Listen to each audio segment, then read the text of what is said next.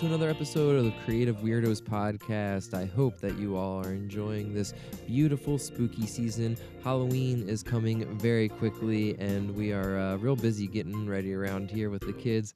They run the show as far as Halloween goes around here now, and we are going to be a lot of Mario characters, it sounds like, because that's Teddy's current obsession. So that is a big topic of discussion throughout this conversation with the wonderful Sutton Crawford. I am so excited to have Sutton back for another beautiful conversation. We talk about a lot of Halloween uh, celebration styles and things in which revolve around death and the culture and mythology, and a ton of other wonderfully weird stuff.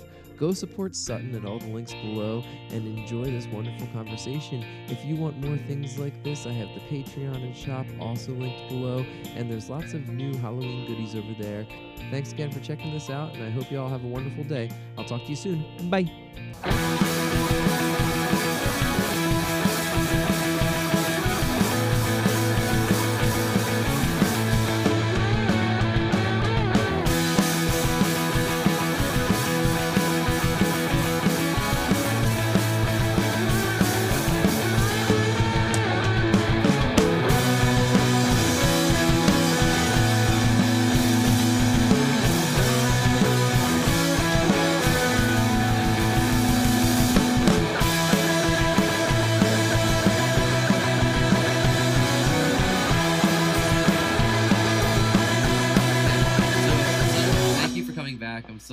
Excited to have you again. I will Thank you do all the official me. introductions. Yes, no, absolutely. But we were just talking about some Halloween preparation stuff and things that spook our kids and spook us and whatnot. And we are about to get into the the idea that you are a haunted house person and not a or you're a horror movie person, not a haunted house person. Exactly. And I was uh, yes. I was saying I'm the same way, and I'd love to hear more. oh my gosh. Yeah, no, I am full on can watch any horror movie and full on do not take me to a haunted house. I I think it has to do with the control aspect, right? Like Mhm. I'm in control of turning a movie off, but I'm not until it's so disturbing that I dream about it or something like that. And then I can't turn the the haunted house off. And every time I've gone to a haunted house, I'm constantly I run around the place going, Thank, I thank the performers the whole time. Thank you so much. You're doing a great job. Thank you. No, no, the performers can't touch me. Thank you, thank you. Like literally is how I get through a haunted house. And I almost threw up in one. The last Oh, one I was in, I almost threw up in it because I was so anxious about the experience. And it was actually um this is my, my not not a ton of people know me for this, but I was on a reality TV show uh, about uh, I gotta think it was like nine years ago, and one of the episodes they made us go into this haunted house, and it was on Halloween, and they made us go through it before they had opened it up to the public. So there's probably 700 people in line, and they sent me and my brother and two other people on this TV show through the entire haunted house and we got to one of the ends of the rooms and i turned to one of the like handlers and i was like how much longer is this? And they were like um it's an hour and a half. And i was like i'm sorry like i cannot do this.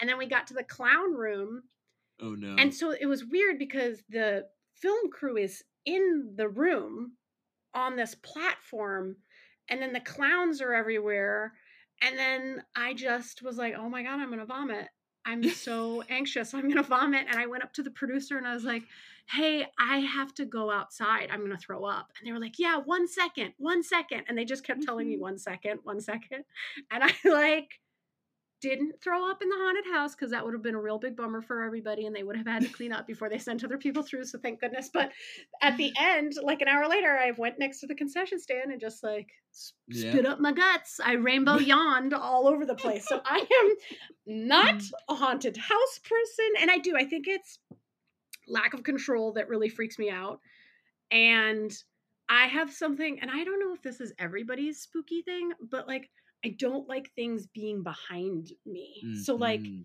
if my back feels exposed like i could probably walk along a haunted house with my back against a wall yes, yes. but then something no, be behind you no i don't like that feeling i don't like that feeling. No, That's that's funny because I never thought about it like that. But you're, so the haunted house that I most went through growing up was like a Rehoboth. It was at Rehoboth Beach on the boardwalk, like a boardwalk Uh-huh. haunted house, where it was a riding Oh. attraction where you sit in like a cart and it just takes you through all these different rooms and stuff. Mm. So there's no actors, there's no like chance of being touched, there's none of that, and your your back's covered the whole time. So there's no like Uh-huh.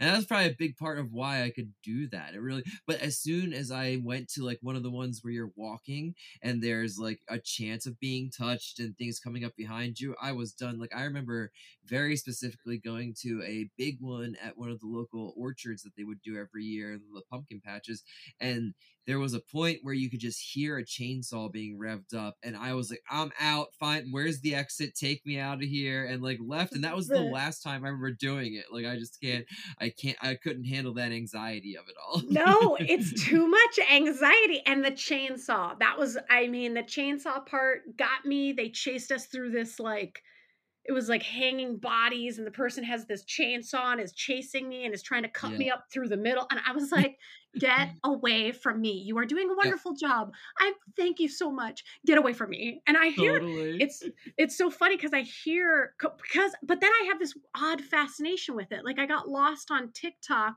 watching haunted house things. So I like I'll watch other people do it. No, but so I hear people get punched a lot. Like the performers get Ooh, punched Yeah. because yeah, Reaction. yeah, because people are so freaked out that they'll like punch the performer. and I was like, you're really uh, really taking it being a, a haunted house performer. I'm sure they have a name, and I'm not really sure what they are, but No, absolutely, and it's definitely it's very specific. It seems like the people that do it do it because they love it. Usually, like it definitely they love like, it. Yeah, yeah, it seems like a very specific passion project for people. Yeah. And it's funny because to go back to that thing I said about um like like movies you can turn off, there's like a Mhm. couple movies that have really kind of haunted me past turning it off. And I just watched one of them recently. Ooh, what was Um Hereditary. Okay. Have I you seen see. Hereditary? Uh, uh, honestly, no, but I know all about it because it's the type of movie. So before we go further, because I want to talk about this, I am a Yes. at this point I can't consume any of the horror stuff anymore that I haven't already consumed. If I've watched it and stuff, I have no problem. Yes. But especially on the more violent side of things, there's just something that has changed in me. I was just I just did a roundtable about Twin Peaks, which is like one of my favorite as I far as Twin like something yeah, and like the the newest season's one of my favorite things that's come out in like horror, esoteric, weird uh media in general. But there's and have you seen the newest season, The Return? I haven't. You just said newest Oh. season. I was like, what? Yeah, no, it's so good. I won't say exactly what part it is then, but there's a part in there that is a very violent scene that I just can't like when I've rewatched it, I have to skip it. I'm like, nope, can't do it. And I don't know what it is. I don't know if it's good or bad or whatever, but I've uh, I've come to the point where like violence is hard for me to consume in certain ways. So a lot of these newer horror movies, I am so fascinated by, and I will watch lots of trailers and I'll read reviews. I'll read the spoilers on the on the Wikipedia and everything, and like, and I'll decide whether I want to, which ones I want to go into. But no, I, so that's a long way of saying I haven't seen it. But please dive into the story. oh no, I just and it's funny. I'm very similar, but I'm like that with a lot of media and things I can like you the way you say it, the things I consume. Um I'm I'm a huge fan of watching things I've already seen many, many times. The Labyrinth is on a constant loop all Oh, the yeah. time.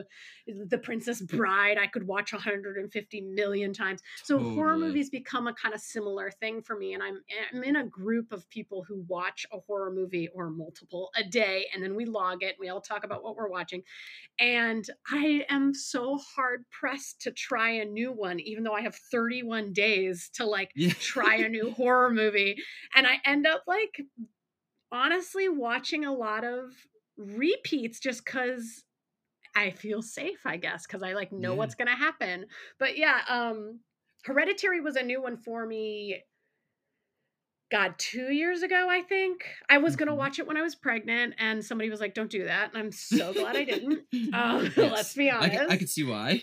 yes yes but there's just imagery in it that i i could i can't let go of and it yeah. and it isn't it's not jump scary which is what my husband hates. He hates jump scares and it's just psychologically so disturbing and then you at the end the first time i saw it i had to like google the plot because i was mm-hmm. slightly confused about like what i had just seen and like and then the more you watch it the more you're like oh the, the clues are all there right like you start to watch yes. it over and over again and you're like oh they set this up from the very beginning you know exactly what it is once you've seen mm-hmm. it but there's just i mean I'll, i'm gonna just say it right talk about violence yeah, no, Toni please. collette Toni Collette sew- sawing her own head off with like a like a rope or something It's just yeah. I can't let it go. It's just like it's forever ingrained in my mind.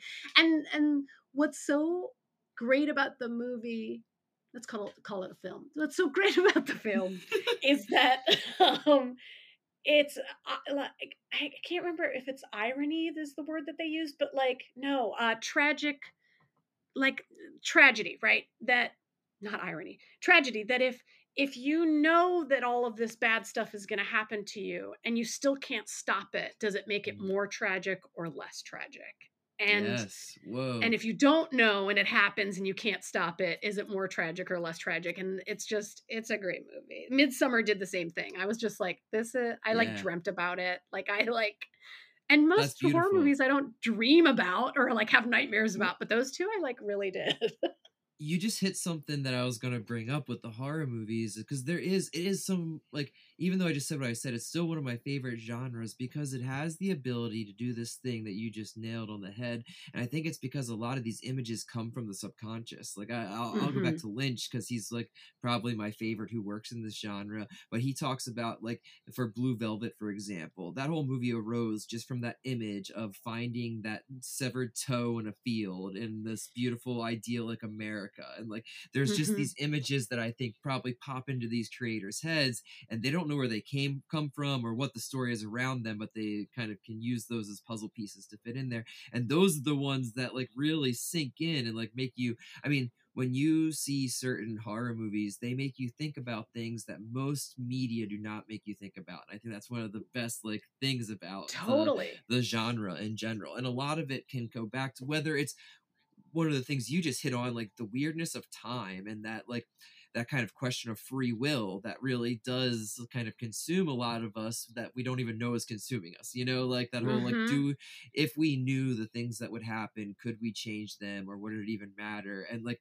i love thinking about that stuff because i i think that there's something to the idea that we're all kind of closing each other's time loops and like that these things that like just like a good horror movie there's all these little threads that are placed in the beginning that all wrap up at the end in ways that you'll never know and like i think that's a great way to live life is to think about all of these things that seem like they could be bad things or tragedies just as threads that are going to wrap up in this time loop at some point in a whole different way that you never could even see. Like there's so many times where you're like mm-hmm. looking back i'm really glad that bad thing happened because if that was a good thing if i got the job or if i had the thing if i wouldn't have had this thing that's even better. Like i wouldn't have had the kid or got the better job or whatever totally is, you know? totally. It's funny you're saying that. I mean so i do a tarot tuesday poll every Tuesday, obviously, um, which I've probably talked about before uh, with you, but it's on my other Instagram called A Casual Coven with my partner, Laura. And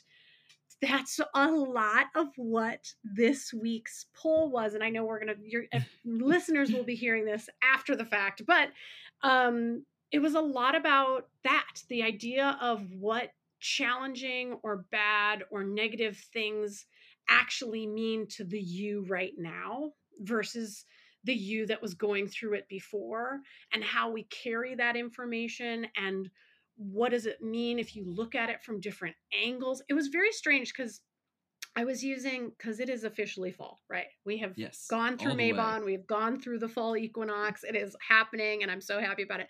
But i always pull out my spooky tarot decks right? So i was using hocus pocus and Beautiful. the witch's oracle yep and I don't read for clients with the Hocus Pocus deck. I think it's kind of a novelty deck. I don't I love it because I love Hocus Pocus, but I don't love all the imagery. I think the imagery is somewhat incorrect a little mm-hmm. bit. Um, mm-hmm. but I decided to use it because I was like, eh, it's spooky season, it's time, right? Yep. So, but then having the Witch's Oracle communicating with the Hocus Pocus deck was very interesting because it was all about that idea. Like, what does negative or bad or challenging things mean when you either carry it with you, when you let it go before you've looked at it, when you aren't able to see all the different angles to it and how you can understand that like that thing got you to where you are right now. Literally so this happens every time we talk but i love it. that was what was it. That was on my tarot tuesday today. That's just beautiful and i i mean those little uh synchronicities are my favorite thing like you can experience them like i was talking to somebody the other day and it seems like the best part of this podcast is that I get to experience those little universal nods of being like, yeah, you're supposed to be communicating with these people and at this time and things like even like the story you told told me about finding your Halloween costume for the year. I thought it's just a perfect way of like those little universal uh synchronicities that you can look at and live in a little bit more of a magical world. Like a lot of people would just kind of look at that and be like, "Oh yeah, that makes sense. I was at I was at the thrift store. I had that in my mind." But it's way nicer to be like, "Nope, the universe just told me." And maybe you can tell the story so it's a little bit less vague. But uh, Oh no. But, yeah, the universe definitely told me. So my son who is 4 years old uh, and like we said, our children are now officially in charge of Halloween, which is hard for me because I love Halloween. and last year I had to like pivot. I was going to be Eddie Munson from Stranger Things. Nope, I ended up Skye from the Paw Patrol. So he's officially in charge. And I am going to listen to him yep. the first time so that I don't end up buying two costumes. Um, so this year he was like, I want to be a T Rex. And I was like, Of course you do. Perfect T Rex. So I like searched for the perfect T Rex costume and I found a really cute one. And then I was like, Well, what am I going to be? Like, I don't want to be a dinosaur. And like, what is the other option, right? Classic 90s person. I was like, Well, we clearly have to be something from Jurassic Park because I love Jurassic Park. I've always loved that movie. I saw it in the theater when I was a kid. And then I was like, but I have this strong disdain for Dr. Ellie Sattler. And if you've never seen the movie, she's the like female protagonist of the movie. Then Dr. Grant is the female or the male protagonist, and then there's other characters uh, that are amazing. But they're they're like the leads, right? Dr. Grant, Dr. Sattler. So I have always kind of hated her, and I always thought she was very whiny, and I always thought she was very like. And sure, like you've never seen a dinosaur, you're gonna panic a little bit. I get it. You're running away from velociraptors. I get it. Yeah, but she's totally. always like you know, like uh, everything's very like, uh, uh, save me. And I hated that. And I just always kind of disliked her as a kid. And then I was like, well, who else am I going to be but Dr. Ellie Sattler for Halloween if my kid's going to be a T And I was like, no, I'm not doing it. And uh, I walked into the thrift store and I look in, they've got all their Halloween stuff out at the thrift store. And in a box is the perfect like fedora hat for my husband to play Dr. Grant. And I I ignored the hat. I was like, You're like, nope. no, I'm not doing it. Not happening. so then, nope. I was like, I'm not buying you four dollar perfect fedora hat for Dr. Grant. I'm not doing it. So my my son and I are walking around and looking at books and all those things. And I was like, okay, I'll just go look in the girl the women's clothing section. And it's there it was. It was like the perfect pink button down and the perfect semi purple t-shirt and and you know khaki shorts. I'm never going to own khaki for any reason except for this halloween. And i did it. I was like okay so dr sattler it is. You're gonna that's, you're gonna be your least favorite character. That's so funny. I am reclaiming her. Yes i'm reclaiming yes, no. The universe says you have to use this as a way to uh, get familiar with the side of yourself that you uh, you didn't know you liked or didn't know I had. Yeah, I yeah. I mean maybe that's why I dislike her so much and now we're just into shadow work, but like I guess I dislike her cuz she was so she seems pathetic to me, which is is so and here we I mean full circle. Like that's exactly who I am in a in a haunted house. I'm I'm Dr. Sattler in a haunted no, house. So there you go. and it, it's so funny. Like so I also loved Jurassic Park growing up and like I had a very I don't think I had any thoughts or feelings about uh, Dr. Ellie Sattler as as a yeah. kid watching it or anything. And like I was, it, it's so funny because looking back, like uh, we were talking about Lynch earlier, and Dr. Ellie Sattler is played by Laura Dern, who's one of his Yes. main characters in the, in the third season of Twin Peaks. She plays the embodiment of Diane, who he talks to at the time. Like that is who Diane is in the third season. The smallest spoiler, but you can find that out anywhere. So I'm not. I don't feel bad about that. But so like it's funny that like she like she's one of those people that to me I associate with her as Laura Dern. Like it it was like a weird role for her in retrospect after knowing who she was with her work of doc with uh, David Lynch and everything. And it's so funny that like she is that embodied. These actors and actresses have these different meanings depending on or to different people depending on what roles they play and when you saw that role like if you saw that Jurassic Park at a different time growing up or like Mhm. after knowing who Laura Dern was or you know your Mhm. experience could be completely different that was Completely also- different. That was also something I was like super interested to hear you say as far as the horror movies that are sticking with you and kind of change your your worldview or your perception or have those images. A lot of the times when people talk about those, they're kind of seen in formative years, maybe a little too early they saw those horror movies. And Mhm. you don't hear people talk as much about the ones that stick with them later on, which I think is really cool because it definitely can still happen to people if you allow it to, but like you don't hear people talk about it as much, you know? No, absolutely, it totally can, and and it's funny. It, that's funny. It's making me think about that. I think the biggest change that I had at watching horror movies, and I'm gonna like name some that have really stuck with me, is after having a child, actually Ooh, that makes sense. and because you you are like in i mean let's talk witchy terms right is that like after you have a kid if you become a parent the old version of you dies right? Like i'll never be the person i was before i had a child and that person died and i can mourn that and that's great whatever. I've come to terms with that death and we loved her but rip and now as the mother i watch horror movies that kind of stick with me in a really intense way because what has been coming up for me a lot is not being able to disassociate the pain of a human in relationship to them having a parent interestingly enough or like wow. we watched the shining and the shining Ooh. is so messed up now and and i have chills just thinking about it my husband and i we were watching the shining and i was like this is so much more painful to watch when you have a kid that's almost exactly the same age as that or yeah. the Babadook. Have you ever Oh. seen the Babadook? nope. Uh, nope, I have not. But uh, uh, again, I've I've read all the Wikipedias and I'm very familiar with uh with Yes. the idea behind Of it. course. And Yes. yes. It, it's that it's a it's a it's a single mom and a and a kid who's a very similar age to my kid and you know without giving anything away there's a character called the Babadook and and it's so disturbingly painful to watch um because i mean you go straight to the single mom kid relationship it's a little boy it's like a, it's you know it's like a parallel to what happens in our lives but it it, it hurts so bad to watch that because it was just and then the like oh god i don't want to give it away but like Uh, I'm we'll gonna go ahead and spoilers say- and you talk freely. Spoiler alert. Okay, spoiler alert. Is Yes, that totally. basically the right the Babadook comes, right? And it's found in this book and they read the book together and it's like why would you ever read that book? It like shows up on their front porch and they read it and it's about the Babadook taking over and that you can't not, you know, you can't something me, I'm the Babadook, right? And she's reading the book and the little boy's like put the book down, stop reading the book. And it's about this thing like infiltrating her, right? So the Mhm. Babadook takes her over and she becomes violent and nasty and mean and horrible to him.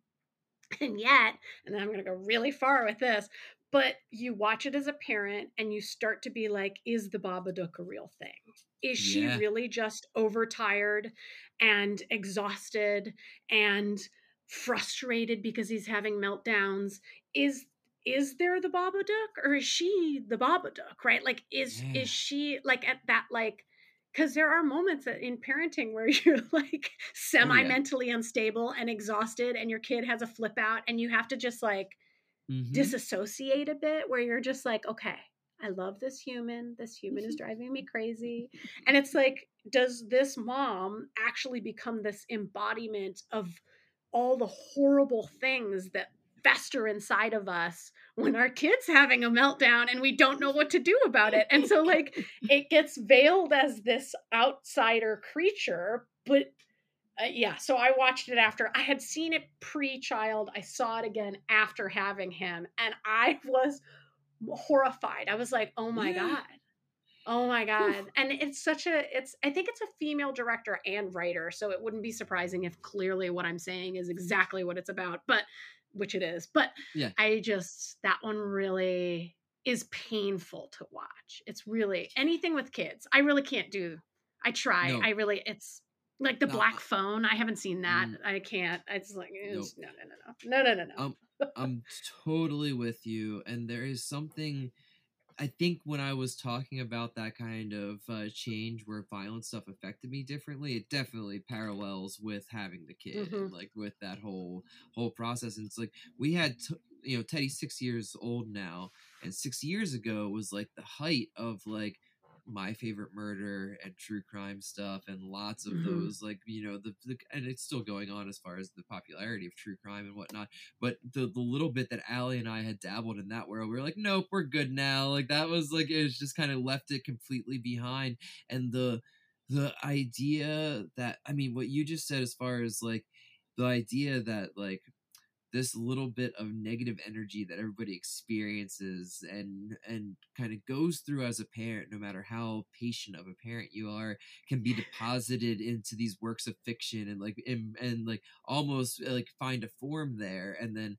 eh, you know uh, become real in that way, I think is definitely something that I think about a lot. Like I, I know Tulpa's an overused thing, but there's all of these little things that there's so much energy going out in the world that even if it's just somebody embodying it in a story or in a horror movie, I think it's real and it gives that like universal connection that we get to feel when we're like, oh totally. shit, like is that just like a personification of the uh those kind of want to like don't shake the baby moments and everything? Yes, you know, like, the dark like, don't shake the baby moment. Yeah, yes. Yeah, there's definitely there's a reason they make you watch those videos before you leave the hospital. And they're like, you have to watch this, or you can't legally leave this hospital. I'm like, this is the weirdest shit I've ever been legally required to like, watch. Is this like, real? Like, yeah, I'm like, what is happening? Like, and it's it, it is like.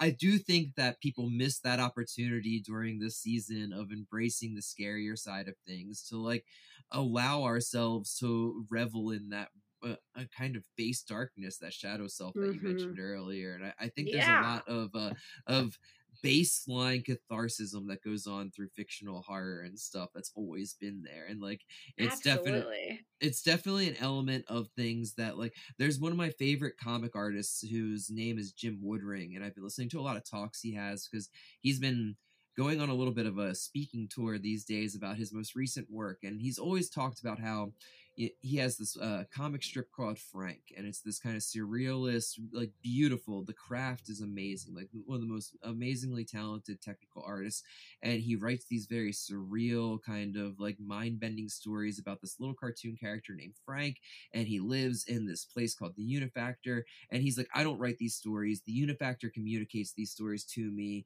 and I kind of put Frank in these situations. At the Unifactor is I just I sit down, on, outside with a notebook and I say, Frank sits in his room. No, no, no.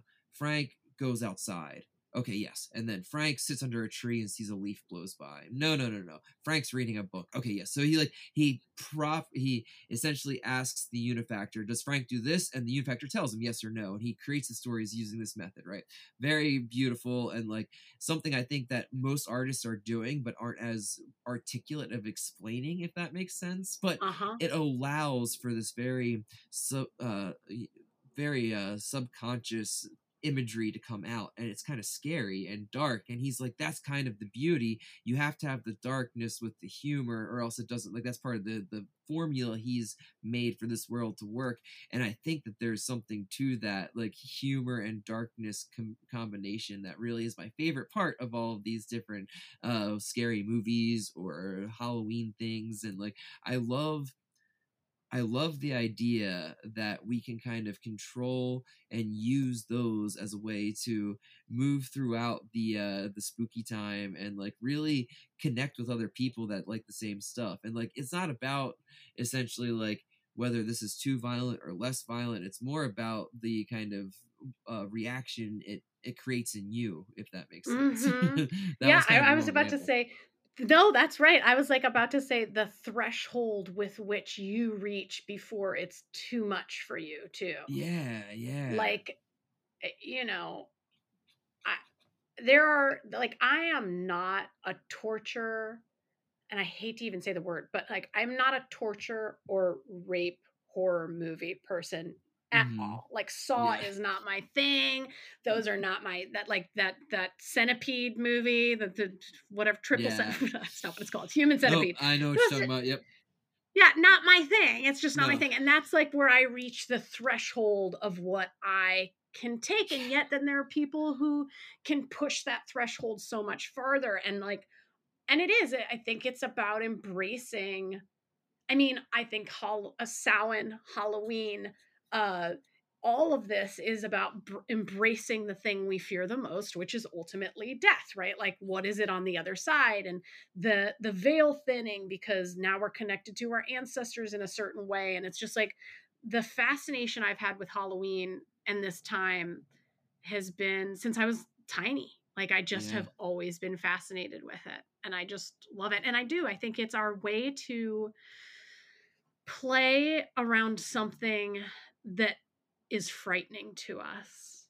And and i think anybody who likes horror movies is that's what we're doing. We're just we're just dancing in the world of something that we might for a split second right don't shake the baby. Like first not not that i've ever wanted to shake my baby my god but like for the split second of like i don't know how to deal with you right now while you're screaming at me little four year old or three year old and that that moment where it's like wow they just took that thought and just made it so much worse and now you get to Yeah. play out what that would look like independent of your own physical being you get to watch it on a screen. You get to watch her have that thing right through Yes. a fictional character which is the babadook. It's just it's brilliant. It's that's why horror is so great. That's why i like zombie movies too.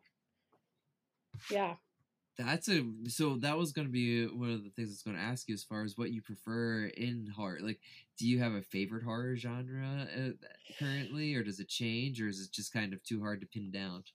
Oh gosh, that's a really good question. I've always loved zombie movies. I um have always loved zombie movies. I so those are that's like one of my favorite genres, but I'm I'm an equal opportunist as long as it's not those two other things that I said. Totally, totally. Like I I yeah, I can do psychological, I can do slasher, I can do I can do everything except for rape and torture. That's like Yeah, where I draw the line. that's that's very fair. It's it's definitely the type of thing that I think is a good line to draw. I mean, I it's not the type of thing I can really handle myself. no, it's a it's a healthy line. Yeah, exactly, exactly. So, other than watching horror movies, is there other stuff that you do around this time of the year? Like, I know that, that I love the idea that this is our way to interact with death a little bit more. You know, I Mhm. uh, I think it's a pretty common observation that our you know Western society has trouble dealing with the big question and the big death uh, uh, sitting with it and everything, and we don't Mhm. necessarily talk about it as a community, society, people, whatever, very much. And it definitely is a lot easier to talk about around this time of the year because of the skeletons everywhere, the ghosts, the horror movies. Like it comes up, and it is one of those things that I think is healthy. But I also I, I wonder having these big cultural releases for these things does that make it so that we don't have to talk about it as much year round like when you look at other cultures that have a more um, i don't want to say intimate but a more healthy relationship with death they don't really have these like once a year we put all the skeletons out that's usually like a year round integrated type thing and i've thought about that a lot with halloween. Yes, Go I ahead, I don't yeah.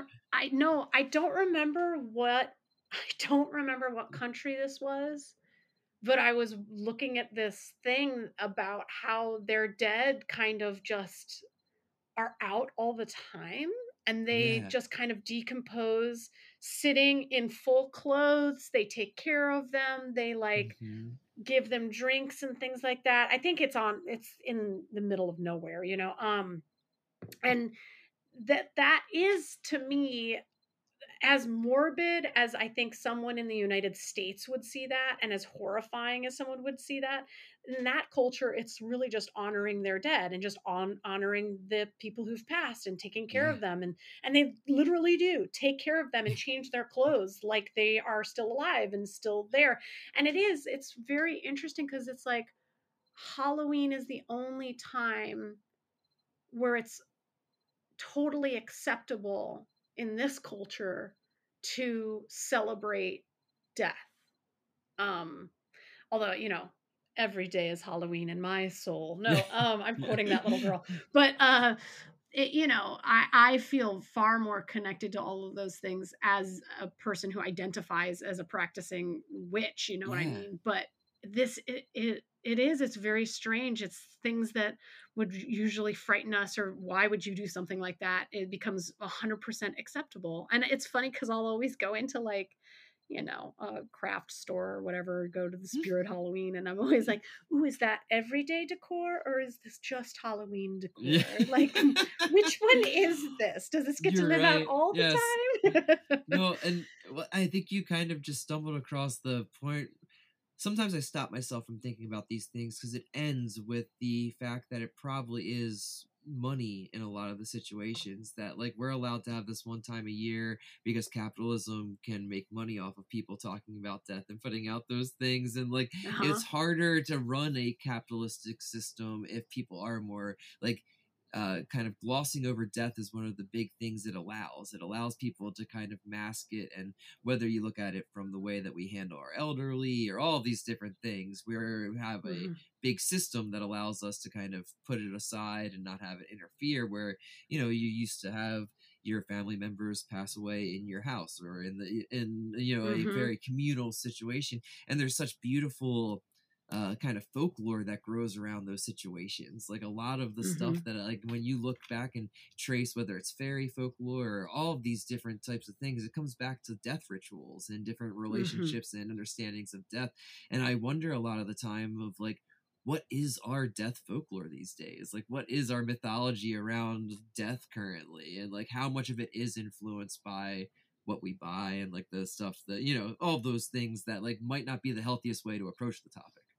Oh, absolutely. God, that's a really good question. I think I think that there isn't one uh, in our culture. I frankly, I think that there are pockets of people who probably have their own personal folklore regarding death and the passing right to the other Yeah. side of whatever is over there but i think as a generalized idea collectively we don't have one and i and i think that's why some like the halloween thing too it's like there are camps of people who love it and there are camps of people who hate Yeah. halloween so because always why would you celebrate right? Why would you celebrate something that is dark and scary and death and like why would you celebrate that? That's just twisted and and or p- camps of people who don't like horror movies and uh, so i don't know if we have one and i i mean the closest i can think in my own personal idea i mean sitting shiva right? Shiva Mhm, shiva um but and you know you know i i do always like i'll always put out personally i don't you know i i'll always put out my husband's uh father's picture. I'll always give him a beer.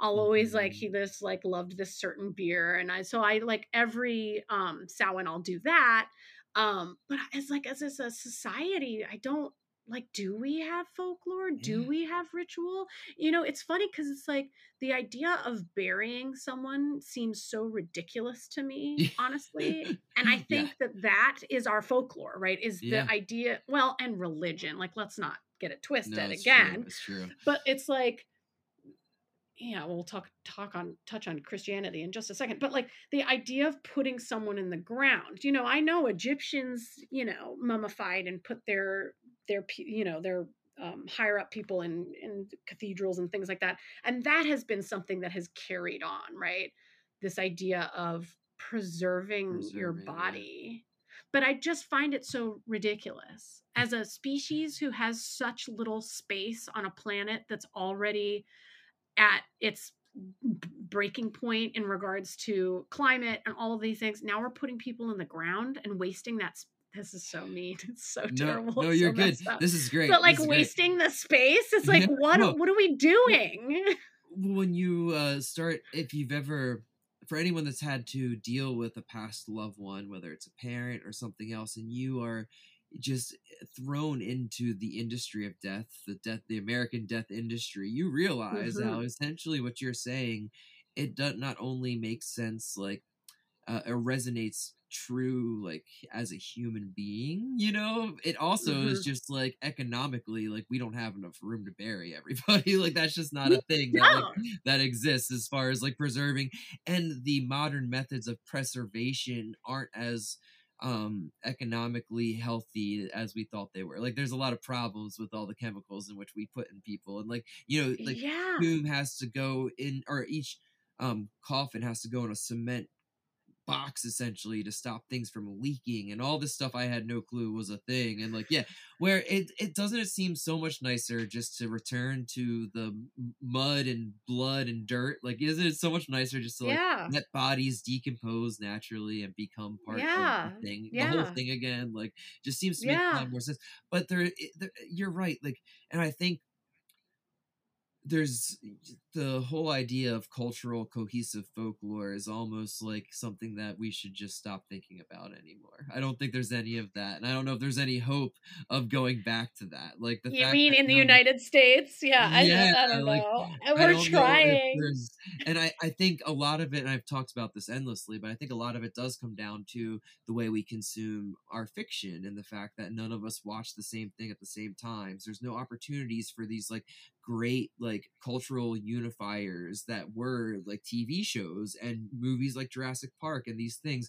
Now, if something's a hit, to be a hit, it has to piss off a certain segment of people. There's no more Mhm. like everybody likes this thing universally because that's Mhm. not how the current culture. That's not how you win culture right now. You know, like Mm, I no, not that- at all. that stuff like trickles down all the way to the independent makers. I think you can see it as how clicky every subgenre and subsect of subgenre is. Like whether you're talking Mhm. about esoteric, occult stuff or paranormal stuff or the art world, it's all very like you can have your 300 to a thousand followers that can support you financially but you're creating these bubbles that will never be unified with the other bubbles so how there was this really smart person that I wish I could remember her name that was on Doug Rushkoff's uh, most recent podcast, and she was uh, talking about these very interesting historical studies that show how uh, certain TV shows affected uh, like social progress more than like some of the biggest uh, policy changes and stuff like that because it showed people that other people are just people via fictional narratives and that's something that we don't really have the opportunity for anymore and that's like something that i it, it kind of breaks my brain when i think about it too much It is. It it it, it does break my brain too. And I, I, you know, it's funny because I was like, maybe the only true collective thing, because you started talking about this idea of the collective, right? And Mhm. and culturally, you know, similar fiction and all of these things. And I was sitting there thinking to myself, well, you know, it's back. If we would have to to do that again, what was the time when we really did that? Well, when we didn't have um we didn't have television, right? We didn't Yeah. have electricity. The only time that we ever did something as a global collective ultimately is when we went off of the phases of the moon, right? Is when the moon and eclipses and that was a time when we were all collectively kind of connected and then, you know, there we go with Christianity again. They just came in and kind of messed all that up. But and then I was like, okay, well, what's the what's the modern version of that? And then I was like, is it in fact Halloween? Like, is it in fact the, the only kind of culture, right? The only kind of cultural thing that we all kind of do at the same time is celebrate holidays. And when you look Mhm. at it from a pagan perspective, holidays are just the wheel of the year, right? Yeah. Halloween is just Samhain, and and you know Christmas is Yule, and like yep that maybe that is kind of what we're doing with holidays is that we're the only thing that we all kind of do at the same time is celebrate a holiday which is really just celebrating the passing of time and and coming back around on the wheel to be here again for fall and why we all like to go pumpkin picking and why I... we all do this at the exact same time. It's just i was like maybe that is our version. Yeah sure it's super capitalized. Everything is here. No, right? that's beautiful. We're all just still like silly little meatbags staring at the sky and being like, "Look, it's changing. Like, let's uh, let's we gotta do something." Like, I love that, and I think that's a beautiful place to wrap that side of the conversation up because I I think you're right. Like, there is there is still human universals and it's it is represented by things like the transition of the seasons and how we all feel it like we all do. We feel mm-hmm. that change and the fact that it's darker longer and we don't get as much sunlight and like that's something that can connect us no matter what. I love that. But so sticking to the halloween side of things though something that you brought up as far as having these ways of kind of keeping our past loved ones involved in our lives whether it's you know keeping an altar with photos or giving uh, offerings of things they like and whatnot and i've been thinking a lot about kind of what you said something you mentioned earlier about how there's so many deaths we go through in our lives you know like i'm late 30s, you know, 38 this year. And I'm like, man, I've died like 9 million times if I look at it. Like, there's this beautiful Grant Morrison quote where he says, like, you know, think about when you were 12 and show me you when you were 12. That person's dead. They were there. That was a real thing, but you're dead. Like, it's gone. Like, say goodbye. And I'm like, that's mm-hmm. something that I don't think we stop to like really think about as much. And using this time where we're thinking about death, like, I was wondering if that's something you utilize as far as looking at those past lives of your own life uh, through this time. Oh, oh my God, absolutely. I, I, um, you know, because when you're trying to go on an introspective journey, which is what I believe, you know, f- you know, modern or folkloric, uh, animistic witchcraft is, right? Is that you're constantly evaluating that shadow side of yourself. You're constantly evaluating your younger self. You're constantly trying to um, honor those things, right? Instead of just let them go or put them away or never think about them ever again. Um, I talk about like younger self a lot in tarot card readings, um, like all the time. And I just, I've been trying to connect with the old versions of myself a lot. And I think, it, again, when it comes to death, the best way to honor something is to mourn it, right? So, like, yeah. mourning the the old version of yourself is so important lest you try and cling to it because it'll never be you'll never be 12 again and you'll never be the, you'll never be out riding your bike and like and I'll never be that kid who used to go trick or treating, right? And so, so that I can like kind of mourn that old version of myself, honor it for what it was and not want to go back there, right? Cuz yeah. that's huge, right? Like I um I there's, you know, the the 6 of cups, right? Uh, is about memories and nostalgia. And I, I stole this quote from a weird TV show, but a place of reference, not residence, is what I say to Ooh, everybody. The I Six of Cups, that. that memories and nostalgia is a place of reference, not residence. You can't go back and live in that time. And and a lot of times people will say to me, Oh God, I wish I could just go back to that, or I wish I could just if it was so great then. And it's like, okay, you can love the fact that it was great then but you can't be there anymore. So mourn it and and stop trying to cling to it. And i think it's similar with our older selves that like we i'm never gonna be 12 again. And it always it's like it makes me think of when people are like oh i really peaked in high school. Or when people are like oh, i really yeah, peaked at this yeah, age. And you're yeah. like that is the saddest thing i've ever heard yes, in my entire no. life. Like, dude I think about that all the I feel so lucky to be an artist uh, uh, like a physical artist because I have like visual representation that I have not peaked. Like I can look at stuff I did 3 months ago and be like, "Oh shit, I've gotten so much better in those 3 months." And having that like physical marker of things allows me to be like, "Oh yeah, no, nowhere nowhere near like that thought doesn't enter my mind because I think you're so right." And having kids has really drilled like I think a lot about how ideas are really easy to understand, but actually letting them all the way in and like living them is nearly impossible, like on your own sometimes. But having that external thing of like a kid to reflect it makes it like really uh, sink in there deeper. But watch, like I'll be sitting with that screaming two year old, and I'm like, deep somewhere in my brain, I have to tell myself to enjoy this because it's gonna go away, and this is not gonna be a thing anymore. And June's not gonna need daddy like she does right now ever mm-hmm. again. And mm-hmm. I don't mm-hmm. ever want to go back to whatever is causing this temper tantrum or like having to soothe it. But I also don't want to. It's exactly what you said. What was the phrase uh, that you just used uh, for the a place of reference, not residence? Yeah, like I would never want to reside in that in uh-uh. that moment but i would love it as a reference and to stop and like take note of it and be like oh this is something beautiful happening right now but i would never want to live here and like i, I don't want to yeah, i don't I, I don't necessarily want to do it again frankly no, i know i no. will i know i will yeah, yeah and and the meltdowns too and it is it it is linked to parenting for me so profoundly because I only feel like I really started doing my for real personal inner child work after I had a child because it forces you to, right? Because yep. you are bearing witness to not only parenting somebody, but you're parenting yourself, reparenting yourself, and yeah. trying to figure out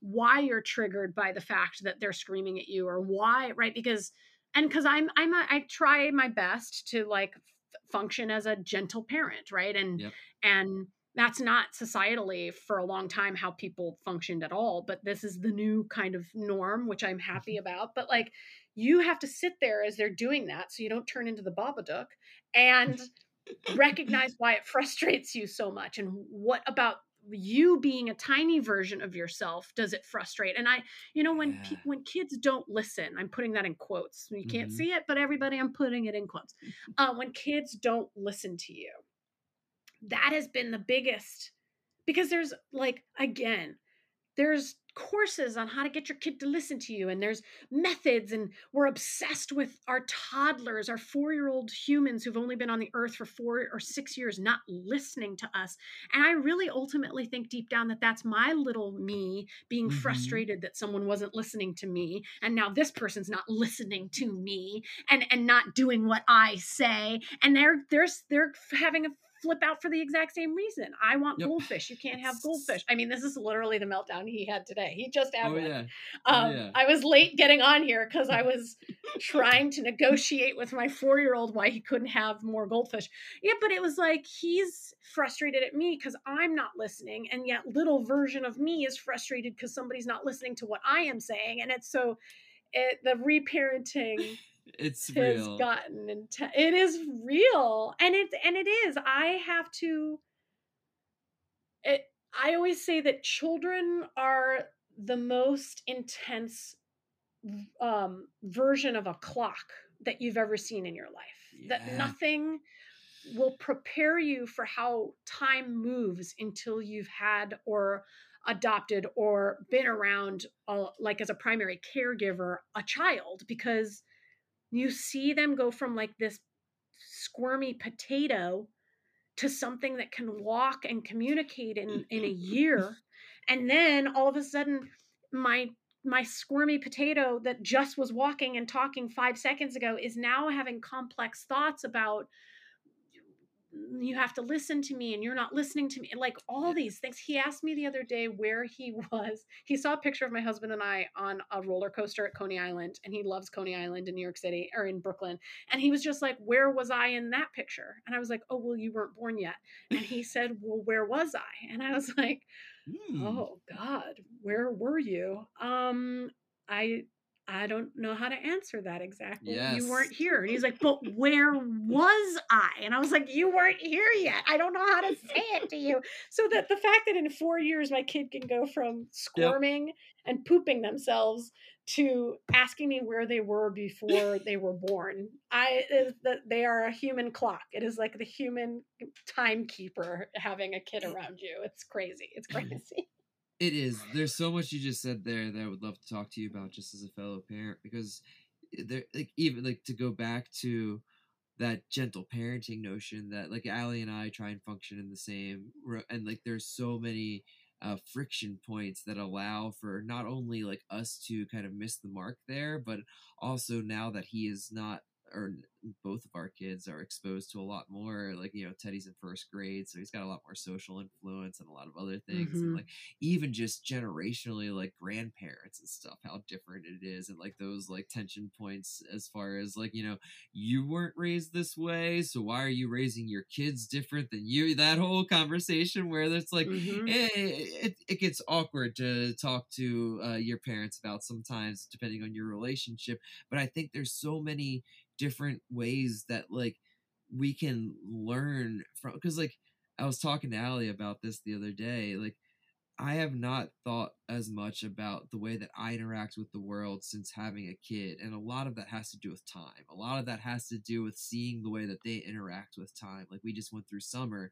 and I forgot how long summer is for a kid. Like I forgot those three months seem like, you know, endless at certain points. And like to me, it was like, you know, a blink. Like it was yeah. just uh, uh, here and gone. And trying to like slow down and experience time like they do again. Like I was telling you before we got on, we just did a family wedding and they were stuck in a place that was not fun for kids to be stuck in for over nine hours. And like I had to several times slow myself down and be like, remember what this would be like as a kid. Remember like what Oh my god, days. Yeah, exactly. Epically like, long. yeah, totally. And like it's things like that that make that make you realize that like they're they're not they're probably more right like they're probably in a lot of ways the way they're experiencing time is like the way that's a little bit healthier to experience it and like it's not mm-hmm. again not something you would want to go back to or like have to experience no. like that again but like it's good to have that refresher you know it's good to have it really does yeah. It really does. And it is important. I mean, it makes me think about when my kid wakes up too early, right? This yeah. is a thing that happens to everybody. When my kid wakes up too early and I get,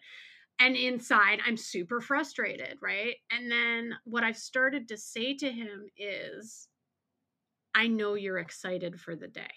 Yeah. I know that's why you're awake. And I'm happy that you're excited for the day because ultimately, that he doesn't care what time it is. He woke up he's excited to experience the day. And then you have to like tell yourself that. You're like, I need to try to be excited for this day. That is what I'm here to do. It's happening right now, right? Like, yes, I don't get yes. another chance. I don't get to do this over. Like, I better try. And sometimes you yeah. succeed and sometimes you fail, and that's okay. Like, you don't have to be happy all the time. That's love and light territory that Absolutely. I don't live in. But yeah, I, yeah. I, I know you're just excited for the day. And it's, and I mean, it's all it is. It's all about time. And it is all about and it is it, it, does come back to everything we're talking about once again with the our time how much time do we have what does the time we spend look like maybe that's why horror movies are so sad and tragic too is that ultimately what you're seeing is somebody's demise before yeah. it's their time right Absolutely. or right like before they're supposed to whatever that means supposed to go uh-huh. i don't know yeah it's no, yeah time that's one of the things i i go through phases as far as listening to I listen to tons of podcasts and I'll go through phases as far as listening to paranormal ones and like I have not really been listening to many like ghost story podcasts for a while and I was like okay it's getting to be there I'll, I'll, I'll throw on a couple of these and one of the things that is so much a common theme that I picked up on is these moments where like two kids, let's say a brother and a sister, will experience something in a house growing up and they won't talk to each other about it right then. They'll they'll build this whole mythology around it and it'll affect their lives in different ways and then at some point after they've grown up, they'll reconnect and that will come up. And when they tell each other like, oh, you saw the weird hat guy in the kitchen too that was sitting on the stove. It's like mm-hmm. this confirmation and it like closes this time loop. And there's this thing in my brain where I'm like, was did this whole thing happen for them to have this connection point later in their lives because a lot of the times i'm like well i wasn't really close with my brother for a long time but then we got together and we started talking about this experience we had and we reconnected and now we're close and it's like oh well that whole thing that happened to you when you were a kid that you both experienced differently probably happened just so you could have that moment 30 years later talking about it and like i think mm-hmm. there's so much of those things that that kind of thread through the paranormal and scary stories and stuff that don't get highlighted as much because those that's not the button people want from a Halloween story. That's not the, you know, that's they want they want to look at that button as like, oh, so it really happened. They really saw the the dead guy in the kitchen. But it's like, no, they didn't really see a dead guy in the kitchen. Well, maybe they did, who knows. But they experienced something that was meant to bring them closer in a relationship later on. And I think that's the Absolutely. element that gets left out of a lot of these like kind of scary stories or these things. And yeah, it's it's true. It's true. I mean, I wonder because that made that made me think of like I have this distinct memory of my mother and I um hearing knocking in our old apartment and I was little and I remember her completely as far as I can remember it. And now I feel like I have to ask her about it. But maybe that's our loop, right? Time loop. Um Absolutely. was her acknowledging that yes, she hears it too and yes that she doesn't know what it is and that like I was like it's a ghost and she was like yeah, it probably is. Like that's yes. And yeah, and totally. And that being like one thing that just happened when I was 6 years old and us never probably talking about it again, but now we're gonna because I'm going to bring it up to her because that's the loop. But yeah that's beautiful. Yeah. That the reason we were supposed to have this conversation today. See, that's a, is so that I can talk to my mom about the ghost in the kitchen. Exactly. Yeah. I, I, really do think there's something to that. I may have brought brought uh, Eric Wargo up to you before. He's a guy that he wrote a book on time loops and pre. He's written books on precognitive uh, creativity and things like that. But one of the things that I love that he talks about a lot is these things that happen, whether it's synchronicities or these shared anomalous experiences. Really, what they're about is real life connections. The whole point of synchronicities, whether it's kind of like the story you shared earlier about the Halloween costumes, is in sharing the story. Like if that just happened to you and you never told anybody about it, then mm-hmm. it kind of wouldn't have the same effect as you sharing that within the world. And I just love this idea that these kind of more magical moments, they're not meant to be like buried away and just like kept inside. They're meant to be shared and like meant to be like hey this can happen to you. And the more that we share them it seems like the more these magical things happen or the easier it is to access them if that makes sense oh i a hundred percent it's so funny and i feel like i said this last time i can't remember maybe it was about the moon i can't remember but my my aunt now texts me every time it's 11 11 or 1 yes, 11 i do remember the story always, yes and she's always like 11 11 and i'm always like, yes, I know, I know. And I, I, I actually, oh, it was just 211 here. Yes. But I just really do appreciate that she does it now because it's that exact idea of, of synchronicities become, um, uh, something that you can explain away or not think about or not pay attention to if you don't talk about them. And yeah. then if you have the synchronicity that then connects you to somebody else, it's like it's it's magic in the real world. It's magic in the real plane and that's why I think synchronicities are so delightful and like yeah. expressing them and paying attention to them and talking about them and you know, it's why I have 11 tattooed on my wrist is because I just you know if and there's another collective thing right? This idea totally. of like s- nobody can judge making a wish at 11 o'clock on a, at 11 11 who can hate that? Thank you That's very so much. true. That's so right? True. so if we all see 11 11 and think to ourselves i'm going to make a wish it's the, that's why we blow out birthday candles for yep, christ's yep. sake. But you know it's like nobody can hate on that. Maybe that should be our united. I love it. Our, like our united I thing between everybody.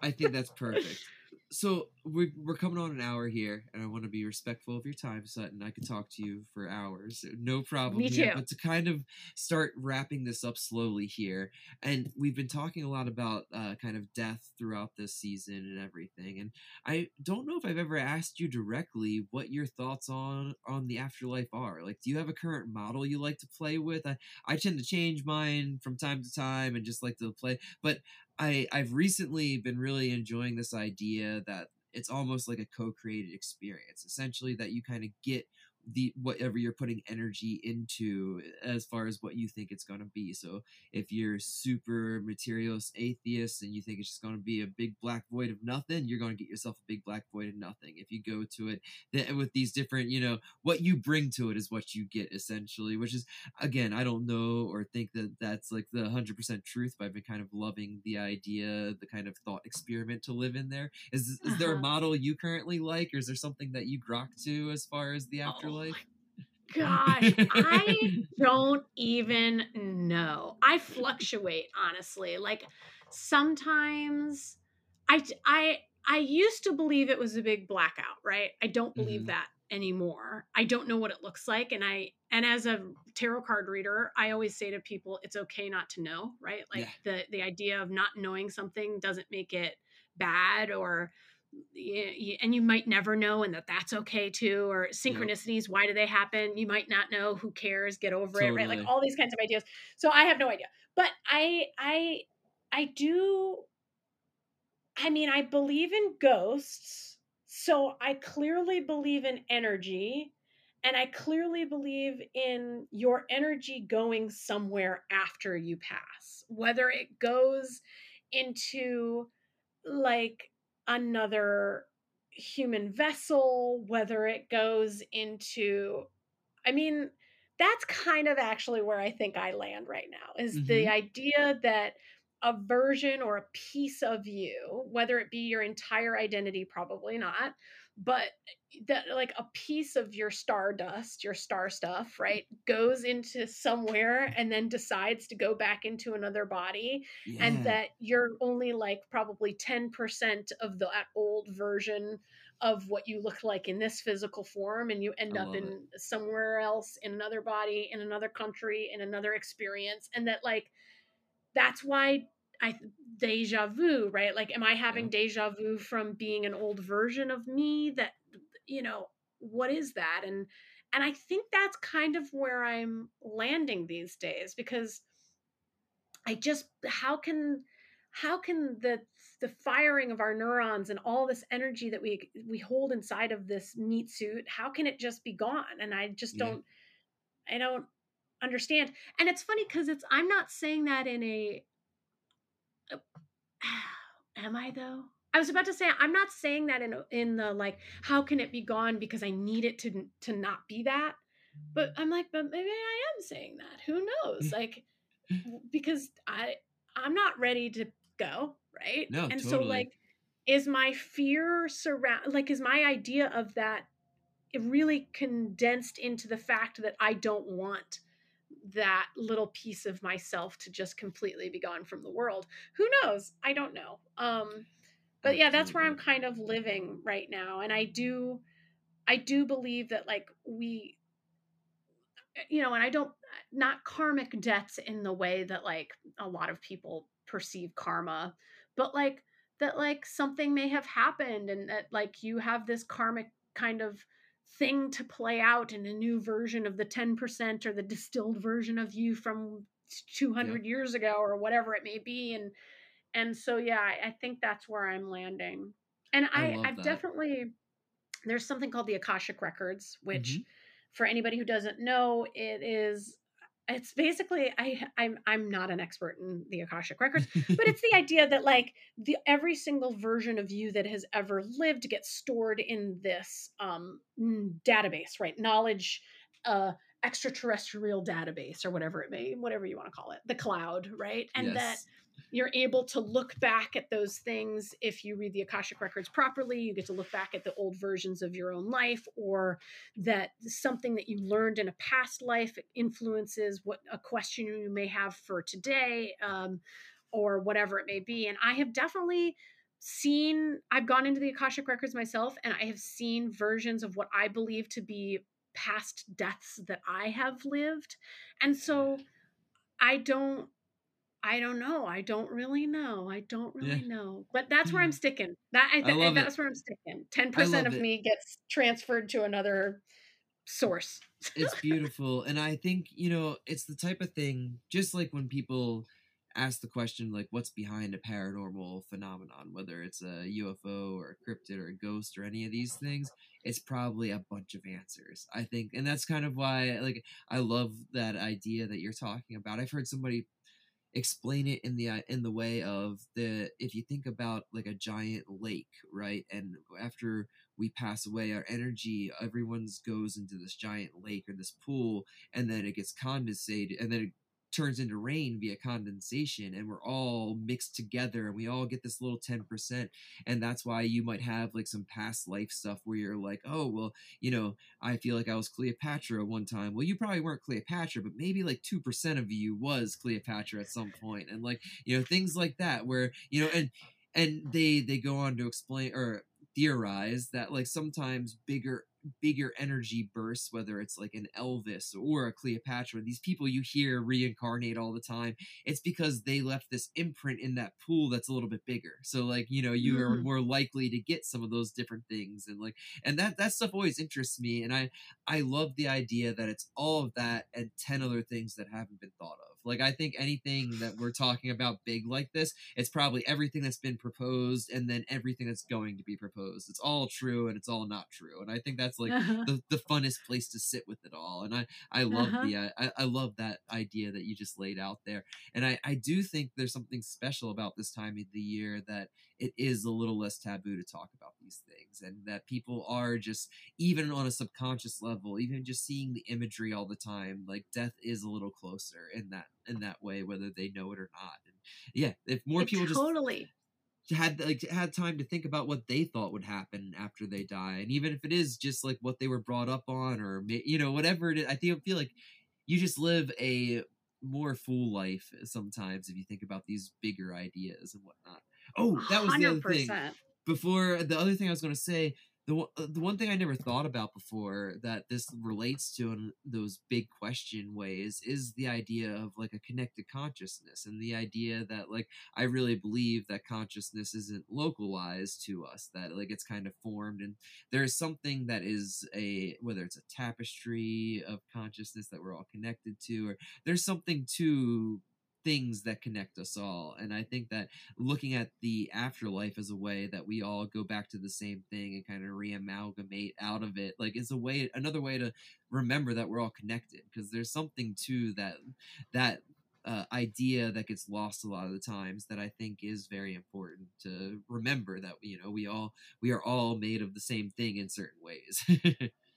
yeah, and we're all finite. That we yeah, it's and you can either you can either accept it or you can try and fight it but fighting it's not going to do it any no, difference yeah i, I lo- and that's why i, I love, love halloween because it's yeah, literally like i'm totally. i'm going to embrace this idea because for some weird unknown reason to me or maybe known i don't know that like i i respect it and i am in yeah. awe of it and i i I'm scared of it, but I'm also joyful about it. It's just like all it can contain all of those things. And yeah, it's it's funny because I am always there's you know there's that silly TikTok sound or Instagram sound that's like if if that bitch is Halloween is that bitch's favorite holiday, then she's mentally unstable. It's me, I'm that bitch. And it's like, it's true. it's like, yes, oh, so I, Halloween is my favorite holiday and I am mentally, no.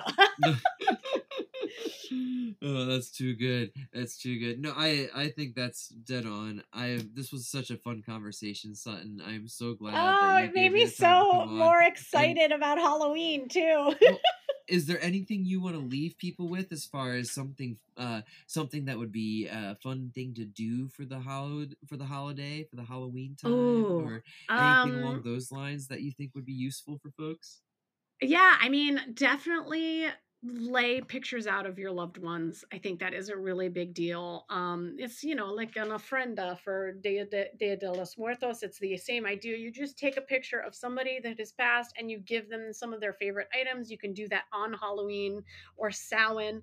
Uh, don't use Ouija boards. The biggest thing for me is with this time of year, with the idea that the veil is thinning, is that you really want to honor your dead instead of demand something from them. And so so what Ouija boards really do is you're forcing the hand of a spirit to come communicate with you. You really should be inviting them instead of forcing them, and that's why I've always been very kind of anti Ouija board. Um, yeah, that's but a good. I've never thought about that perspective. yeah it's it's it's very like it's very aggressive and in all which kind of lore as far as i'm concerned it's very much like don't force the hand of spirits and honor them and invite them instead of pushing them to communicate with you and and and be respectful basically. Um light your candles uh you carve your pumpkins. I mean all of that stuff is dated back to something far beyond the capitalistic idea of halloween and it is all rooted in um lore and that is lore right? Even the idea of carving a pumpkin is for a reason and uh, it's a protective thing and all of those things and so do the things you're supposed to do. If you don't want to get all totally witchy well surprise you're being witchy because you're celebrating halloween because you're carving your pumpkins and you are giving your treats out and you are decorating and but the the biggest one for me is putting out a picture of a loved one and giving them offerings that is because there's the cycle again it's just honoring the cycle Yeah, that's beautiful. And yeah, thank you so much for doing this. Can you tell people where to find your work, where Thank to support you. you, reach out Yeah. for readings, all that good stuff? Yeah. Um, so I have a website, it's suttoncrawford.com. My Instagram is Sutton Crawford. I also run a casual coven. I uh, you can go ahead and email me. You'll find my email, which uh, is on my website, or you can DM me through Sutton Crawford on Instagram.